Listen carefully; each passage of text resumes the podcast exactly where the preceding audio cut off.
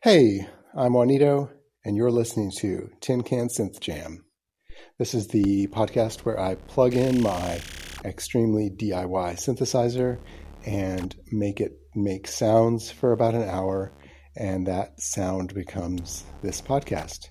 I'm doing a special bonus episode this week. This is the first recording that I did that I absolutely loved.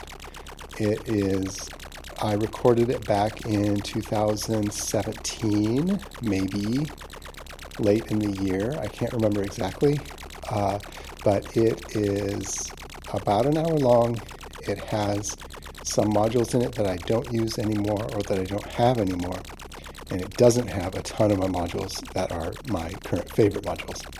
It doesn't have any fancy oscillators. Basically, all the oscillators I have uh, in these at this point were uh, really pretty simple, and they some of them have broken at this point. Um, I don't have a my digital oscillator, my braids. I haven't built that yet. I don't have any, possibly most importantly, I don't have any reverbs at all in this recording. I do have a delay that comes in at some points. That is a 8 chip PT2399 delay it is it can do ping pong, but I listened carefully and I don't hear any ping pong delay happening in this recording. Um, that used, I used to be able to get some pretty interesting stereo ping pong delay effects, uh, which I don't think I have in this. And and by now I don't use that module anymore. I took it apart uh, because it uh, broke in some important ways. Um, some modules that I oh yeah another one that I don't use anymore is one that comes in at the 11 minute mark about. It sounds like lasers. It's a low pass filter with light dependent resistors and LEDs controlling the cutoff point. Um, the laser sounds came in when I unplugged the input from that module, which turned the, you know, it used to, it was originally just enveloping a sound like an oscillator. But when I unplugged it completely, the resonance kicked in and it just started sounded cool, like really cool lasers. That was one of the big surprises in this jam that I enjoyed. Um, it's also interesting as you listen to that laser sound, it sounds so digital to my ears because some of the uh, little subtle subtleties of the frequency just sound like they're repeated samples, but they're not. It's a completely analog, in fact, quite analog since it's using a light and a photocell as the cutoff uh, as the cutoff controller.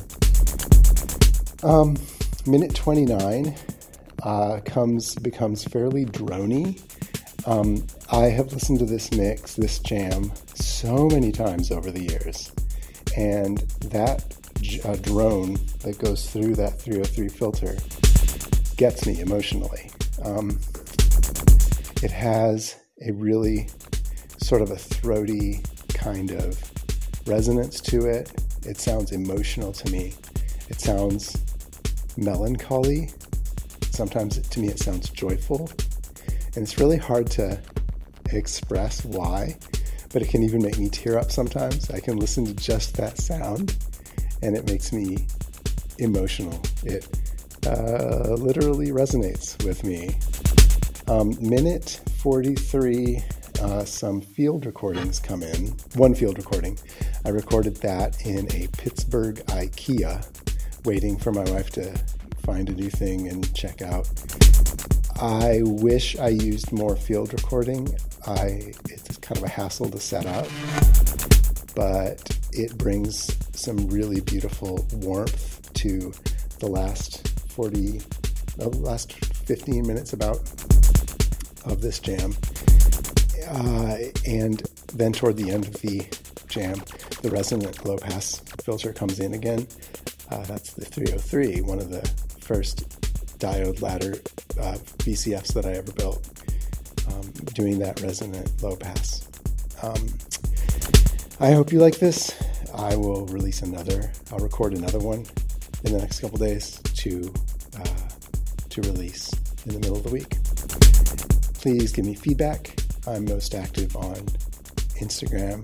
My handle there is JuanitoHM. Email me at tincansynthjam at gmail.com. Send me your own field recordings you want me to use in this podcast. And follow me on YouTube and build my projects on Instructables. My handle on both those places is Ozerik, O Z E R I K. Thank you for listening.